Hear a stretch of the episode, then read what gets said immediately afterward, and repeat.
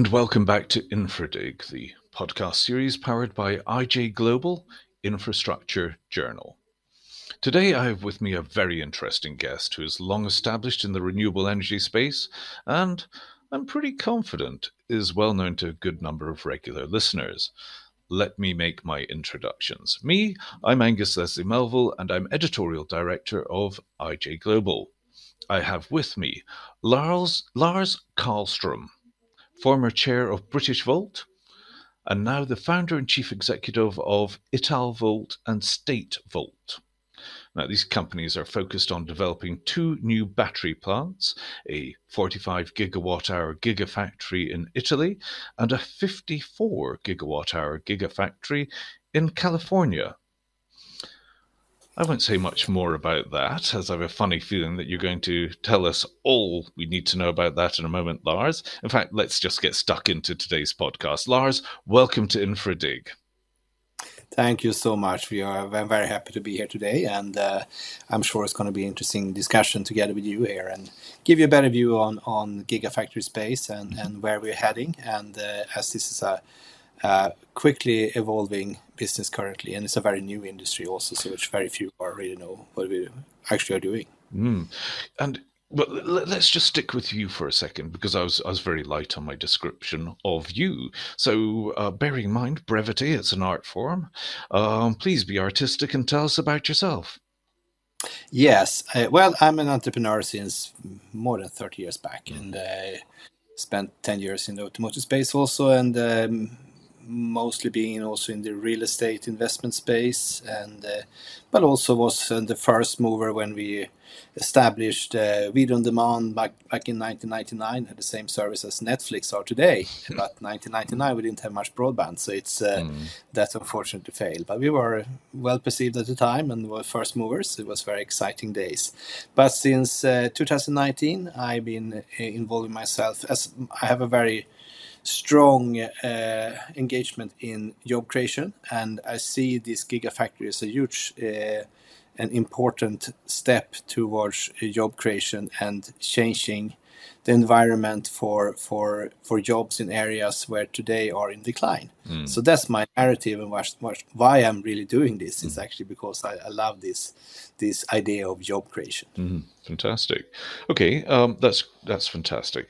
Uh, b- before we get stuck into it proper as well, you described yourself. Now, for for the benefit of those listeners who are perhaps a little bit uh, lower down the learning curve, can you run through what is a gigafactory? How do they work? And how do they make an income? Hmm. Well, a gigafactory is a factory who produce basically battery cells. And uh, uh, there are a number of chemistries involved. And uh, uh this factory, in our case, uh, we are targeting EV Eh, EV, EV eh, industry, eh, as automotive industry. it could also be storage batteries. It can be a number of applications of batteries we're going to see more in the future. But what currently drives the market today is EV batteries and the need for batteries for EV cars. And our factory can produce battery cells for around 550,000 cars yearly. Uh, in the market in Europe, we produce 12.2 million cars. Uh, so you need a lot of these factories to support the, the, automotive industry with, with batteries or battery cells. We are not doing the complete battery pack, we're doing the cells only, and the automotive manufacturer most of the times are, are producing the battery packs themselves, which should, should be suitable for their, their platform in the specific car they are intending to build. Uh, the factory has to be very big uh, as it's um, quite low margin in this uh, industry. So you need to have a, a huge factory. And in our case, it's more than 300,000 square meter footprint, which brings us to one of the 10 largest footprint, footprints in the world. And uh, is highly advanced and very difficult to engineer in a proper way. So, and very few know how to do this properly. And also, if you're going to future proof this factory, which is uh, highly, highly difficult and, and, complicated, you need to have a skilled engineering team who can foresee also the future technology because the capex of these factories are extremely high. In our case, it's three and a half billion euros, which is uh, more money than we can ever imagine. So it's a bit hard even to, to understand. So therefore, it's it's uh, a lot of money involved, and you need to be very careful with what you're doing and uh, to understand and not put in investors' money at risk, or or or or uh, other capital, which is a, a tough mission, uh, especially in an evolving market, which are are moving very very fast, and the technology is changing while we speak. So it's uh, difficult and it's complex. Yes, and you got me sort of jumping ahead with things. I mean, you're talking about technology risk. Um, that that's something that I'm sort of seeing an awful lot of. Uh, I'm seeing hydrogen coming raging forward for the um, automotive industry, um, and people going, "Well, it's not all about batteries." Does this um, give you sleepless nights at all? Well, uh, put it this way: uh, the battery technology is evolving extremely fast, and there are already technologies that are far ahead, and uh, we are eyeing this very careful.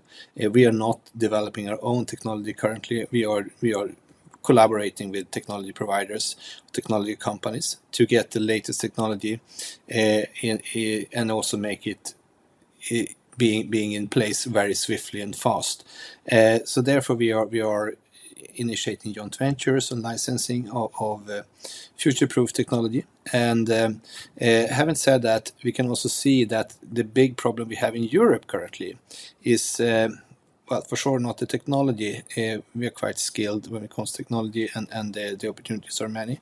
But the supply chain is, is a disaster in Europe currently, and uh, that's my big concern on in this industry today. How we can take. Uh, we also have huge competition. Uh, we see it from European perspective with America, who just fueled 380 billion dollar into the space uh, with a with a uh, Inflation Reduction Act. Yes. And this is something which is uh, going to affect the industry significantly in Europe, as many will will ch change their operations and, and eventually even move to, to America with the, with the, with the business.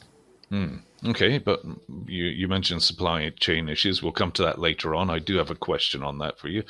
Um, but okay, let, let, let, let's let's move on and talk about your Italian gigafactory, Italvolt. Um, can you tell us a bit about its location, size, size, and any offtake agreements? Essentially, can you please tell me about Italvolt and what drove your decision to set up stall in Italy? Yes, that could be a bit strange to understand why you did that. It's because Italy is a very complex and bureaucratic country, uh, which for sure need to be cured from many perspectives uh, when it comes to bureaucracy. But still, though, it's, it's a was a blind spot in Europe uh, where we could see that there were nothing really going on. And we have a significant automotive industry in Southern Europe. Uh, for sure, Italy, even if a lot of it is moving out currently to France, but we still are very close to France and Germany, and uh, also sees uh, Southeast Europe. There's a new, quite booming car industry, automotive industry even over there, which is very close uh, to us. And so, from logistic perspective and geographical location, it's very very interesting. And and also the most important thing why northern Italy is because we have a very skilled workforce there. Uh, we have a number of of, uh, of uh, automotive related companies, but like Stellantis, like Magneti Marelli. They're doing massive layoffs due to the transition now, uh, as they are strong in combustion engine matters, and uh, uh, so that that means that at least 100,000 people will lose their jobs in this area, which also means that we can choose from a quite skilled workforce, even if we need to upscale them for this specific business, is still an opportunity for us. And I think we are probably one of the best places in the world when it comes to to uh, to have access to to a skilled workforce. So from that perspective, it's, it's very important, and and also uh, we are very lucky to be in this this space due to, to of having access to this workforce. Do you know that you mentioning bureaucracy in Italy? Um, many years ago, I went on a press trip to um, St. Petersburg in Russia, and um, was Enel um, that had uh, built a gas-fired uh, CCGT um, power plant in St. Petersburg, just outside it. And uh, eventually I said, why? Why on earth would you come to Russia? You know, you're a long way from home. They said, ah, Italians understand bureaucracy. Russians like bureaucracy. And we know how to work a system like that and like nobody else. so they out Russian the Russians with their own bureaucracy. Amazing. Um, okay, well, it, that makes perfect sense. Skilled workforce, ideal location for automotive industry for Italy. Now let's take a look at your other project in California, Statevolt. By the way, I, I think I've worked out your naming strategy there. Um, this one it, doesn't make so much sense to me. When I look at your profile, I see a lot of London, Stockholm, and now Turin. It's all European and it all gels. But now you're heading across the pond and to the other side of the US. What took you over to the Sunshine State to build a 54 gigawatt hour gigafactory? Why California? Tell us about it. Well, put it this way: it's uh, California is probably one of the, the states that are are uh, most ahead of everyone else in America oh, yes. when it comes to electrification to, to green energy. So it's uh, they are very very supportive when it comes to this type of, of industries. Uh, there are, are available investment funds uh, for these type of projects, uh, both private and and also government. Uh, and also the situation where we identify, which I've been fascinated for a very long time, is the Salton Sea, where they're actually extracting lithium from a geothermal process uh, at the actual site that we are now planning to build the factory, uh, which means that we can buy both energy and lithium directly, which brings us to a hyperlocal concept. We're now also bringing a lithium refinery over there, so we can have everything at site more or less. So it's a hyper hyper local uh, concept that we are launching there together with partners with CTR in this case, and we're also bringing in some other additional partners to to close these these gaps in the in the in the supply chain. So it's going to be a very exciting opportunity. And uh, uh, having said that, we have launched this project in April. We had the Secretary of Energy Jennifer Granholm at site together with us when we announced this. It was a very exciting opportunity for us, and uh, we have a great collaboration with the Department of Energy, and uh, uh, we can clearly see the opportunities in America, which actually are still behind Europe when it comes to gigafactories electrification. But I mean, with 380 billion being fueled into this space, it's like well, what can I say? it's a lot of money. it's a lot of it money. It is going gangbusters, and, and yes, uh, and yeah. California makes perfect sense. Well, why is it bigger than the Italian one? Well, firstly, you can see we have a great need in, in, in America also for storage batteries. They have a quite difficult uh, uh, grid, uh, which needs support. And so there's a different situation in, in, America than in Europe when it comes to, to storage. And storage is a big thing over there. They are for sure not that developed when it comes to EV and electrification of cars, but they're coming on very strong. And I think the process will be longer. They are really, what should I say, well, they are into combustion engines and the big V8s, and it's uh, it's a part of their culture more or less. So it, it will take a long time before we are going to see uh, a totally free uh, continent out from combustion engines. Even if California have announced it for sure, but I mean, America is a lot more than California, so it's uh, it's going to take time. And uh, uh, but still, uh, there are huge opportunities, and also being a first mover there, it's uh, it's uh, also very good. We are the first initiative in, in that part of, of America, and so we have a bit of a, of, of an advantage if we can maintain the momentum now and move fast enough, as many are now eyeing the the possibility to establish in America. So so that's the simple reason, and uh, uh, also it's very easy to do business there. It's uh, compared to Europe, it's uh, well, it, nothing is a walk in the park when it comes to this, but it's a lot easier. Put it that way. The the energy and the enthusiasm and the support is uh, just fantastic. It kind of feels to me like the early days. Uh, years back, I used to write about mobile telecoms, sort of turn of the century, early early years of the century, and um, when it came to mobile telecoms, uh, America lagged the field. Sorry, America, the U.S. lagged the field, and all of a sudden, just overnight, it was like bang, right up to date with the rest of well, Europe and APAC that had gone gangbusters on the mobile telecoms front, and overnight they caught up and in many cases overtook. So, kind of the same scenario with um, the it's, it's the same thing. I mean, this is uh, the biggest thing in a hundred years. So mm. it's it's a new industrialization, and then it's uh, it's uh, endless opportunities. Mm and especially when they're giving it this kind of kickstart, it's uh, yeah. it's a no-brainer. yes, indeed. fantastic. It's fantastic. Yeah. yeah. Yes. Okay. Great. Really. Um, let's turn now to the wider industry um, and something you touched on earlier. One of the most important policy discussions in the U.S. and Europe at the moment is strengthening critical mineral supply chains and reducing reliance on China. Can you please tell us how might the European and US industry build an EV electric vehicle ecosystem that is not reliant on lithium and other raw materials from China? Further, how is Italvolt going about achieving this goal? And finally, this seems like an awful lot of questions. Um, what should policymakers do to help gigafactory developers and other players in the supply chain create more resilient supply chains?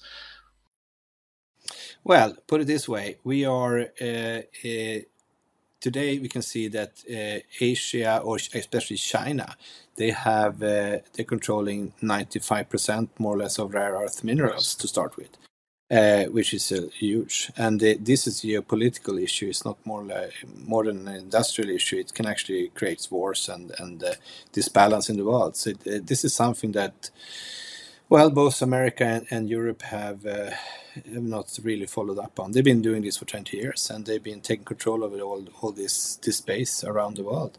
And so we are in a difficult situation when it comes to to to minerals and also not just that also refi- all the refineries are over in china so it's uh, so we cannot even um, we cannot even even fi- fix that part but i mean from that perspective uh, America a little bit be- better furnished when it comes to, to some minerals and some supply chain.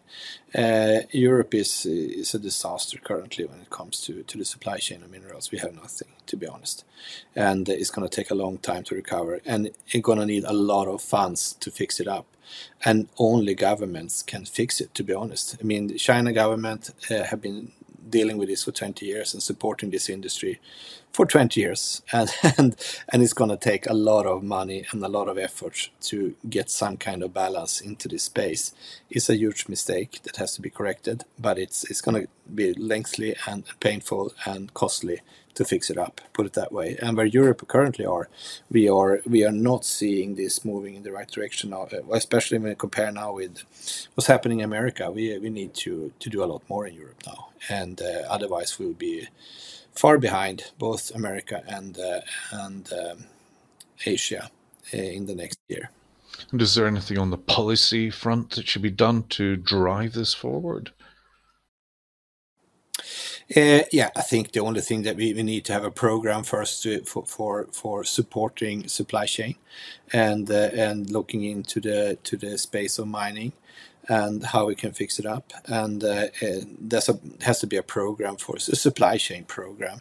Uh, also, I think in terms of, of, financial support for these these industries, gigafactories, we need to have uh, we need to have. Um, uh, we could uh, have a, a, loan guarantee program, for instance, where you guarantee these investments, especially for the building and the factories itself, is a third of the cost for, for the venture.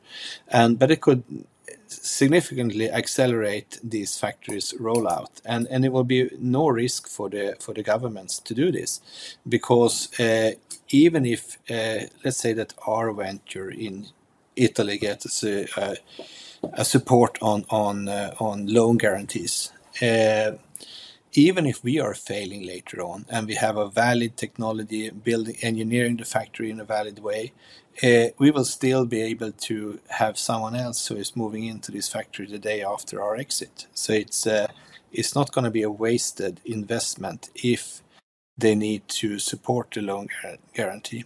So it's I don't see it's zero risk and it will significantly accelerate the rollout of these factories. Mm. Mm. Okay. Uh, we've got COP27 on at the moment, so this question is particularly um, relevant. Uh, reducing the environmental impact of EVs through lithium ion battery recycling. Now, this has been touted as a crucial way to meet and sustain demand for EV batteries. What does this mean in practice? Um, how can raw material waste be extracted from spent batteries and used in new ones? Will they have the same level of effectiveness as new batteries? What are your plans on this front, and how, do you see recycling batteries in the wider industry? Uh, for sure, we, we are planning uh, uh, also recycling in our factory.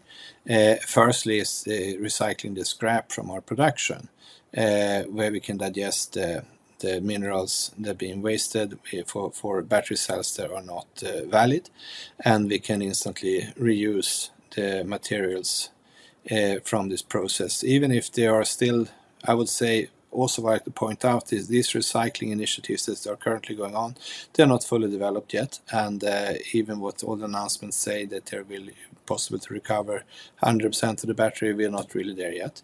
Uh, but on the other hand, these factories are not yet in operation, so there's still some years more more to go and to to refine the technology. So I, am sure when we are in production in late 25, early 26, we will be able to to digest and and uh, extract all the minerals from from the from the batteries that are, are wasted in our production.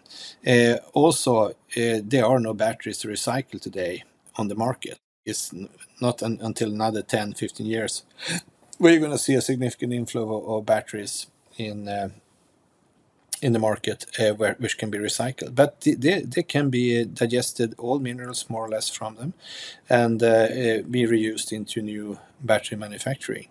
There are a lot of also new materials, new minerals coming on board here in uh, in this space and new technology, which reduce some minerals and the need for some minerals. So it's uh, well, it's a very interesting space to be in, even if it's a bit too too exciting from time to time as things change very rapidly. So it's um, it's it's exciting time, but uh, recycling is a very important part, and uh, uh, to be able to do that is also a good way to to refund these minerals and uh, and reduce the need for minerals from from the market today. Yes, no, we touched on it earlier. Um, technology advancements.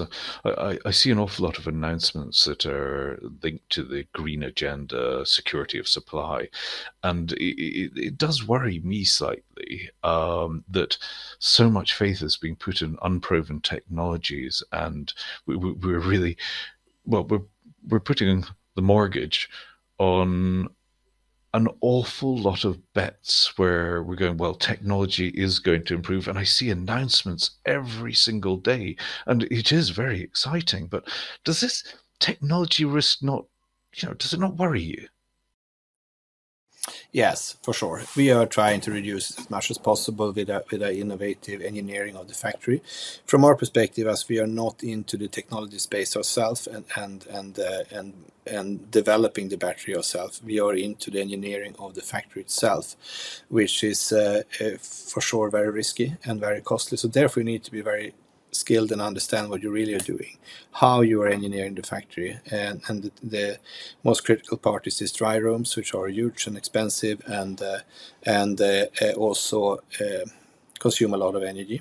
There are new technologies which are reducing the need for these dry rooms and uh, also reducing the, the need for energy. so here you need to be very open and really flexible uh, how you are designing these factories because it's going to be quite costly if you need to change the technology too soon without having able to run out the technology and, and digest the income from from the investment. So it's uh, it's difficult and it's challenging, and for sure sometimes we also see that we maybe can hold back for six ten months just to to understand where we are heading, how to maneuver, how to navigate. So I think it's also a risk to moving too fast uh, because we're talking of hundreds of millions in, in, in, in differences of costs uh, if you're doing this in the wrong way. And uh, that would be very hard to put investors' money at risk and, and making the wrong decision. So this is a complicated and very difficult part of this business to to maneuver in. Mm.